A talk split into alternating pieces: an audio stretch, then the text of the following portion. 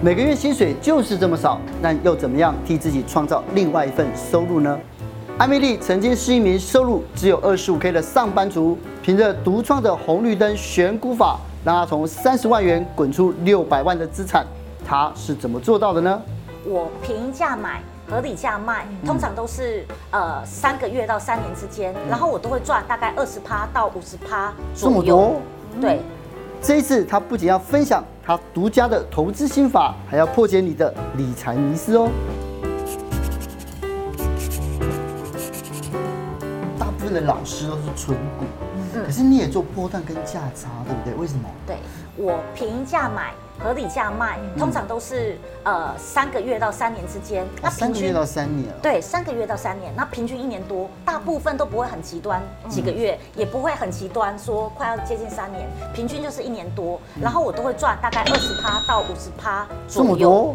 对。所以你选的是有季节、有景气循环的股吗？对，有季节、有景气循环，或者是说它的获利一向非常平稳，嗯，像中华电信一样，它每一年跟每一年跟每一年，它其实获利又差不多。对，但理论上它的股票应该长得像人体的呃呃快要死掉心电图一样低，嗯、可不是啊，好。每年都会涨跌涨跌，所以我们在它比较跌的时候是它的便宜价，嗯、然后在它比较呃平常的时候就是合理价，在它超涨的时候就是昂贵价，哦、我们去抓这个呃一个规律这样。是，其实哦，加入像这种主播，他也是小资主。对，他这是电视圈的小资主，所以他真的很想知道要怎么投资这样。对，因为我现在投资的是比较保守的基金，是我还不敢那种风险很大的股市，所以现在也很好奇。对啊，所以我们就想知道怎么样判断购入跟卖出的价格。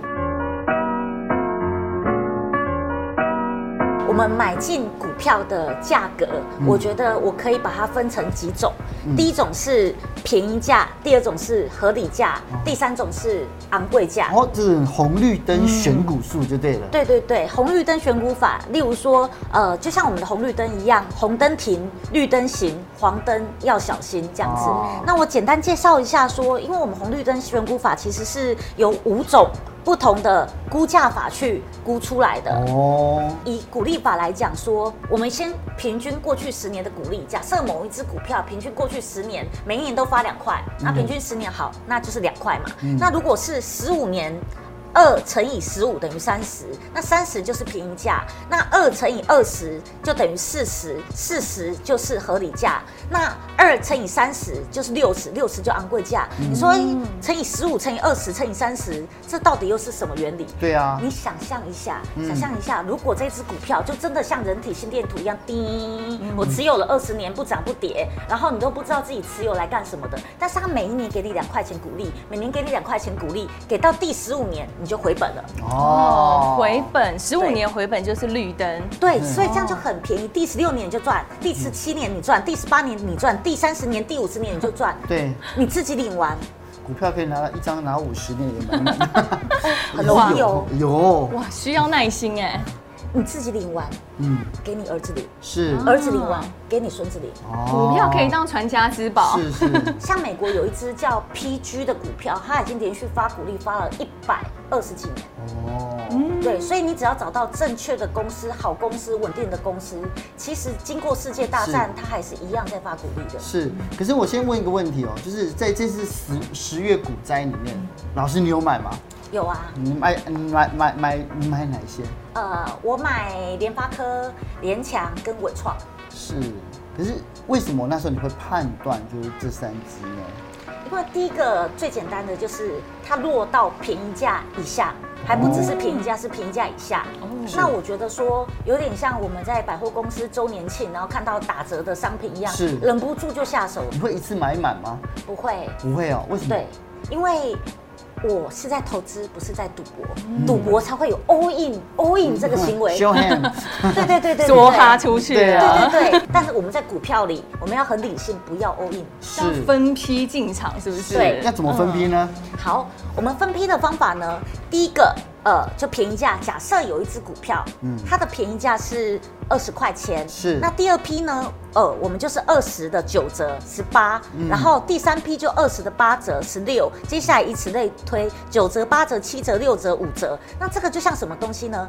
百货公司的那个周年庆、嗯、哦，一般的便宜价，然后接下来便宜价再九折，再八折，再七折。所以我觉得这不是红绿灯选股法，这个是周年庆选股法，就完全用周年庆的概念在做股票啊。五折的时候就把它进去了，资金全部进场这样子。对，因为我们便宜价已经是设定平常很便宜的一个价格，嗯、比便宜价再半价，打折再打折。它的便宜价意思就是说，这股票有涨跌里面再跌下去的那个，再往下算九折的意思。对，然后其实像我们刚才有讲解到说，呃，关于便宜价、合理价、昂贵价的一些公式，其实我有五种公式混合而成。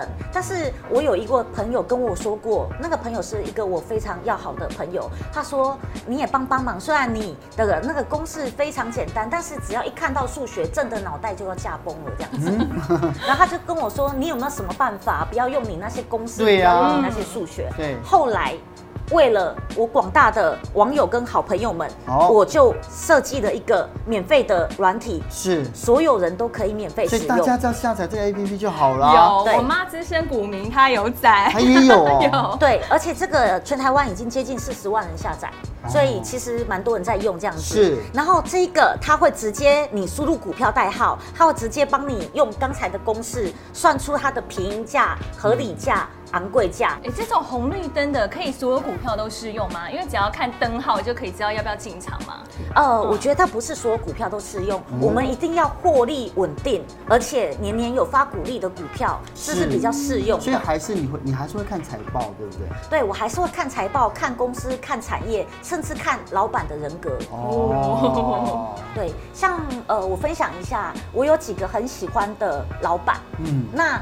我喜欢的老板跟不喜欢的老板是什么类型呢？我先说不喜欢的老板是，嗯，你不认真的经营公司，很喜欢出自传，然后哦，这是指标哦，这有迹可循的耶，哦，这是指标哦。对，然后接下来呢，就是呃，你的名字不出现在工商版，出现在社会版，你是检做了什么坏事被抓了吗？哦，出现在演艺版。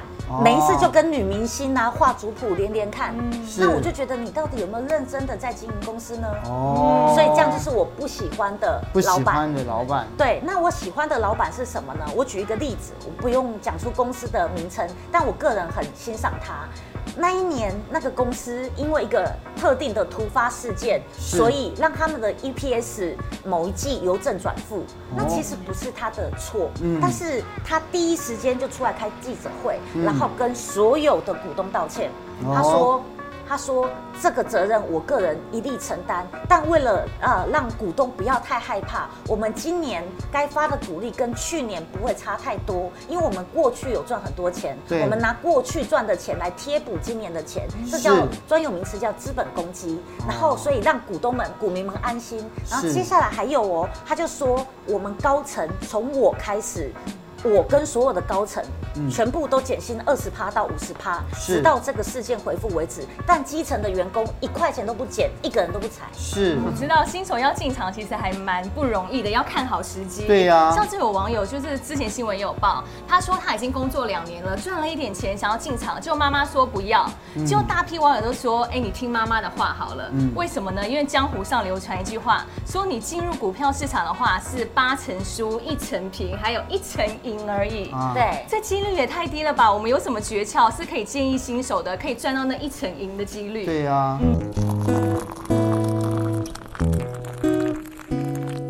现在这句话是这样讲，八成人都是输的，只有一成人是赢的。那输的原因是什么？原因就是因为你是那八成的人，我是说真的，不要啊。对啊，我想当一成的人。那你就要做跟大部分的人不一样的事。你想想看，八成人都是输的，所以他们想要怎么样，你要倒反着做。你不一定不要做，你要倒反着做。那他们不想要怎么样，你就要怎么做。所以就是倒反市场，也就是巴菲特说的那一句。别人恐惧的时候，你就贪婪；别人贪婪的时候，你要恐惧。我发现一个很好玩的事情，因为我常在逛书店，嗯，然后我年初的时候逛书店，那个时候有一本很畅销的书，嗯，它已经是可能几年前出了，啊，忽然又畅销起来，叫做《第一次买股票就上手》。哦，听起来很吸引人啊！第一次买股票就上手。但是我那时候在想，说什么样的人需要这一本书呢？新手啊，对，新手，对啊，第一次买股票就上手，对啊，所以表示那时候有大量新手进去，那时候股票很热，然后万点，然后景气很好。那最近呢，我又看博客来的排行榜，发现有一只黑马忽然杀进排行榜前五名。哦，什么？那一本书叫做《K 线放空》，K 线放空，因为。因为大家看到看空，对不对？看空市场，对不对？对啊，因为那个呃上个月波动太大，大家吓到了，大家的心理素质没那么好。对，所以意思就是说，当大家都在买第一次买股票就上手的时候，对，你就知道说太热了。当大家都很害怕的时候，你反而心情要稳稳的找找到正确的方法进去获利。这个很重要，就是你刚刚讲过说不能 show hand 嘛，资金怎么控管？资金的控管的话，我觉得是说，如果说你的资金金额不大，例如说小于十万块，那你可以就是投资一档就好，不要分散，不用分批进场，这样一档进去就好。对，我记得网络上有一位网友私讯我说，呃，Emily，我呃有大概五千块钱，你觉得我的资金，我看到你的书说资金要分散，你觉得我分五档好还是十档好？我 我当场很难回答这个问题，然后我很认真跟他说：“您可以买零股，就一档就好。”对对对对对对，对，所以十万以下就不用再分散，就不用再分散了，对不对？然后十万到十万之间，五十万到十万之间可以分散投资三到五档股票啊。所以其其实看到你这个数字啊，嗯，你十万是一个是一档一档，对不对？你一档就是十万嘛，对，对不对？差不多差不多哦。所以你看，它就切割的方式就是这样子啊。他是十万，那真的是加入一些大公司，那个股价比较高，对不对？你的预算拉高。不是，因为我有分批，所以等于说每一只可能可能，例如说联发科是我买过最贵的股票了。是。但其他的我其实大部分都买十块到八十块中间的股票，啊，那种就比较适合分分批分批分批这样子。所以就是，如果说超过一百、两百那种不要，但就是你就选在八十的一百之间，还有成长空间。那往下也不会太伤心的这种吗？呃，就对，就十到八十之间，对小资族来讲是非常好入手哦。对，是小资族真的重要。小资族又有想要问艾米丽老师的，嗯，哎，因为我觉得存钱哦，现在对所有的人来说都不是件容易的事。对呀，对，之前又看到很红的一个叫做三六五存钱法，就是说你可以列一张 A 四哦，你就写一二三，然后一直到三六五，你可能第一天就存一块，第二天存两块，到了一年三百六十五就存三六五。五块，这样也可以存两个猪公哦。可是，一年也才存六万六千多块，这样子我们的效率是不是有点慢呢？到底要怎么样有效率的从生活中来存钱呢？呃，我觉得。存钱这件事，一般人是这样做的。我有收入，那个收入大部分是薪水，然后减掉我食衣住行娱乐支出，然后最后就等于存款。对。但是这样的方法很辛苦，因为你要一直有意识的紧缩、压缩自己的支出，所以大部分的人都存不到钱，就是这个原因。那存得到的人都很痛苦。哦。那我们为了要改变这件事，所以我们要改变这个方程式。是。我们只要一个小小的步骤，就可以改变这个方式，大大的提高。我们存钱的效率哦，那一个步骤就是我们移动收入先减掉。储蓄再等于支出，等于说我们先支付给自己。是，你如果想要，例如说一个月存五千块或一万块都可以，你在银行设一个自动转账的账户，每个月薪水一进来，它要自动转到另外一个银行的那个账户。是，然后请把那个账户不要设定网络银行可以转账，把卡剪掉，提款卡剪掉，也不要办信用卡，然后钱一定可以只进不出。然后账号也忘记了，就到想用钱的时候不知道怎么提。对，要剁手，不能提，不能。账号要账号要记得，那你只能很麻烦的，例如说上班时间中午挨饿不吃，跑去银行把它领出来，只能这样的方式领出来，那你就可以把钱给存住。对，所以这是第一个小秘诀。第一个，那我们再来一个进阶小秘诀。嗯，什么？哦，这个进阶的小秘诀就是把呃支出变成收入。年轻的时候做过一件事情，就是我有一阵子很疯狂。哦，怎么了？哦我每天都要穿新衣服，三十天不重复穿任何一件衣服，这样很狂哎！我就染上坏习惯，就是我们班女生都非常爱打扮这样子，对，然后每个人都好像是在打扮竞赛，对，哇啊！可是以我的薪水哪撑得住做这种事？对呀、啊，那你就说好，所以艾米丽你要改，你不可以做这样的事。是，一般一定说你要节俭，你要紧缩，对不对？但我觉得这样不是个方法，但是你还是想要穿新衣服，对不对？是，我觉得所有违反人性的方法，它都不会长久。哦，所以我就决定，我不要少买衣服，嗯、但是我要把这个衣服的这么大笔的一个支出变成收入。嗯、实际上做法就是，我那时候那个时候的中国大陆的工厂卖的衣服很便宜，嗯、而且我发现台湾很多衣服的源头就是他们做的，是，只是又呃运来台湾，然后大盘商、中盘商，然后一般服饰店，嗯、现在可能很多都是韩国的，那个时候是中国大陆超便宜，所以我就打电话给他们的工厂，哎呦，然后他们的工厂就表示说一次买三百件，否则免谈。然后我就觉得三百件 OK 呀、啊，反正我不就是一大堆就是朋友，大家都很喜欢跟我一样衣服竞赛嘛，嗯、就大家一直买一直买啊，然后买不够的地方我还上网号召网友一起买，但是我有跟他们说我会收他们一点代购费，我这都有跟大家讲清楚，就算是我这样收代购费，他们拿到的衣服价格都等于三十五块。哦，对啊，这样的支出变成了收入，你变成网拍业者的意思哦。对，意思就是说，当我做了很多哎大量买进这种事情之后，我自己不仅可以天天穿新衣服免费，对，然后我还有多了一笔兼差收入，我把支出变成收入了。是。那我们刚才有讲到说，哎，我们强制扣一笔钱，对，每个月发薪日强制扣一笔钱，但是要扣多少钱？如果扣太多，那你不就是会饿死自己？那扣太少也没有意义。嗯，所以我们可以。看一下，说到底，十一住行娱乐的预算要怎么配置这件事情。嗯，例如说，好，我这个呢是参考一个美国的一个网站。哦，美国的网站呢，它的有一个配置的比例，储蓄二十趴，然后十二十四趴，然后住二十七趴，行十趴，乐七趴，预三趴，等等等等。是，它这有一个完整的配置。但是它薪水是说，它用多少的钱来算？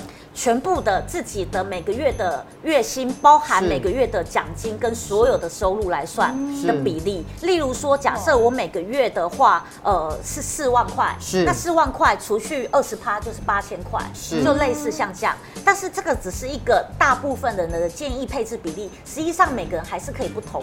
因为像我有一个朋友，他是一个很高很壮的人，他就长得很像海怪，嗯哼，对，然后时刻。对大时刻。巨石强森，对。巨石强森，没错，他就是那一型的人。然后他跟我说，他十的费用，呃，没有办法压在三十三趴以下。然后他有看我的书，他说他觉得非常沮丧，叫我救救他。我说你不用压，我说如果没有花到三十三趴，你撑不住你的体重。所以他就就把食提高，但是他可能例如说，哎，住他就可能没有住到那么好，或者说，哎，其他娱乐的部分他可能就又省一点，又再省一点。像我自己吃就吃很少，大概一个月吃在十趴而已吧，十趴而已，我吃的非常非常少。哇，对啊。那我觉得，嗯，文青应该是教育的部分 花很多，花很多钱买书，书是不少了。然后哲青哥应该还有乐，就是旅游，因为你要去那个旅行，但因为现在没有不可能天天出去啦，对。但这是给大家的一个就建议花费的一个的这种的一个配置的方式哦。可是呢，因为现在很多小资主，他们其实有时候现金没那么多，他们大部分都是信用卡。对，信用卡实际上很多陷阱的，对不对？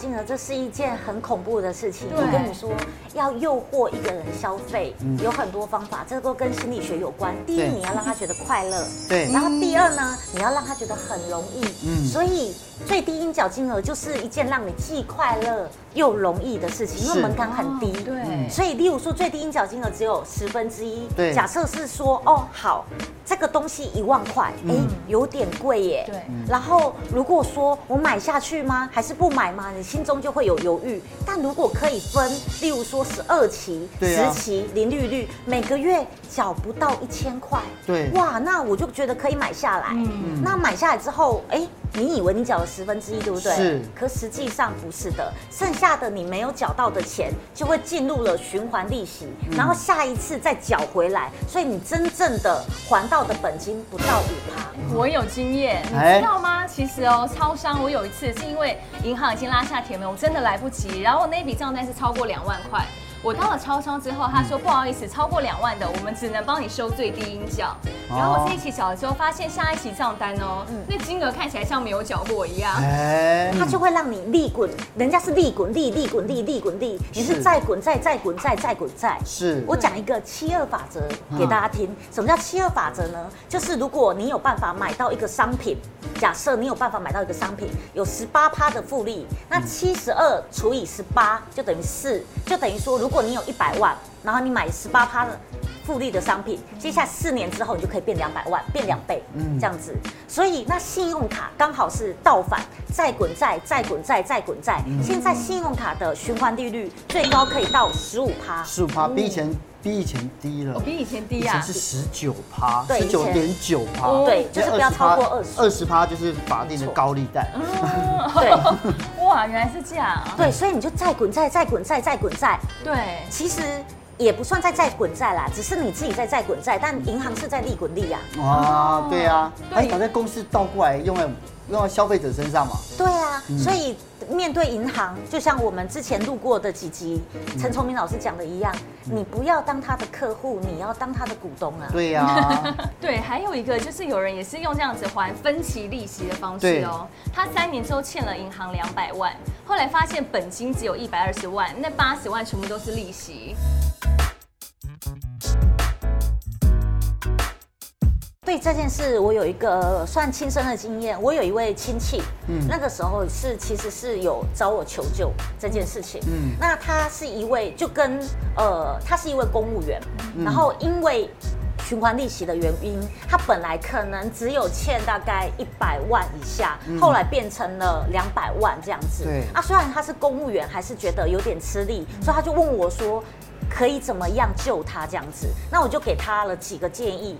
第一个剪卡，对，真的。他刚开始说他不要，嗯，所以我就跟她的丈夫协商，在她面前把她的卡给剪了。嗯、对，第一个一定要剪卡，嗯、不剪卡就剁手这样子。嗯、你可以二选一，剁手手这样子哈。对对，然后第一个是剪卡，你不能再有新增消费。嗯、然后第二件事，我们去跟银行协商。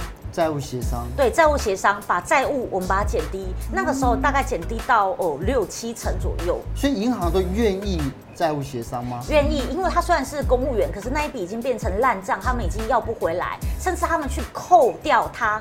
公务员的话，他直接从他薪水账户里扣，那政府法定规定是公务员只能扣到三分之一，嗯，所以他每个月的薪水三分之一都直接被银行给扣掉。然后第三个部分，哎，我们用低利的整合高利的，是，那低利的整合高利的，例如说，毕竟他是公务员，他个人的信贷。比较低，嗯、然后再就是他们家有房子，房贷也比较低。嗯、那第三个呢，可能是哎，我们有一些亲友愿意帮他度过一些难关，他平常人颇好，所以哎是，我们都借他一些钱，然后不用利息，就这样七凑八凑，先把最高循环利息十五趴的那个部分给缴掉，嗯、然后剩下的部分他再慢慢慢慢的还给银行跟还给我们，然后这样子呃三五年之内他就把这一笔还掉，当然这中间。他也有被我们盯着很严格的执行存款计划，每个月要存他剩下的金额的二十趴。我们不是说一般人是要储蓄二十趴，对，那他也要储蓄二十趴，但那个储蓄二十趴，他就是要拿去还这个债，然后这样子三五年之内，他的整个债务全部都解决。对，好，这个非常重要啊！今天非常谢谢艾米丽老师哦，来跟我们分享，谢谢谢谢谢谢。谢谢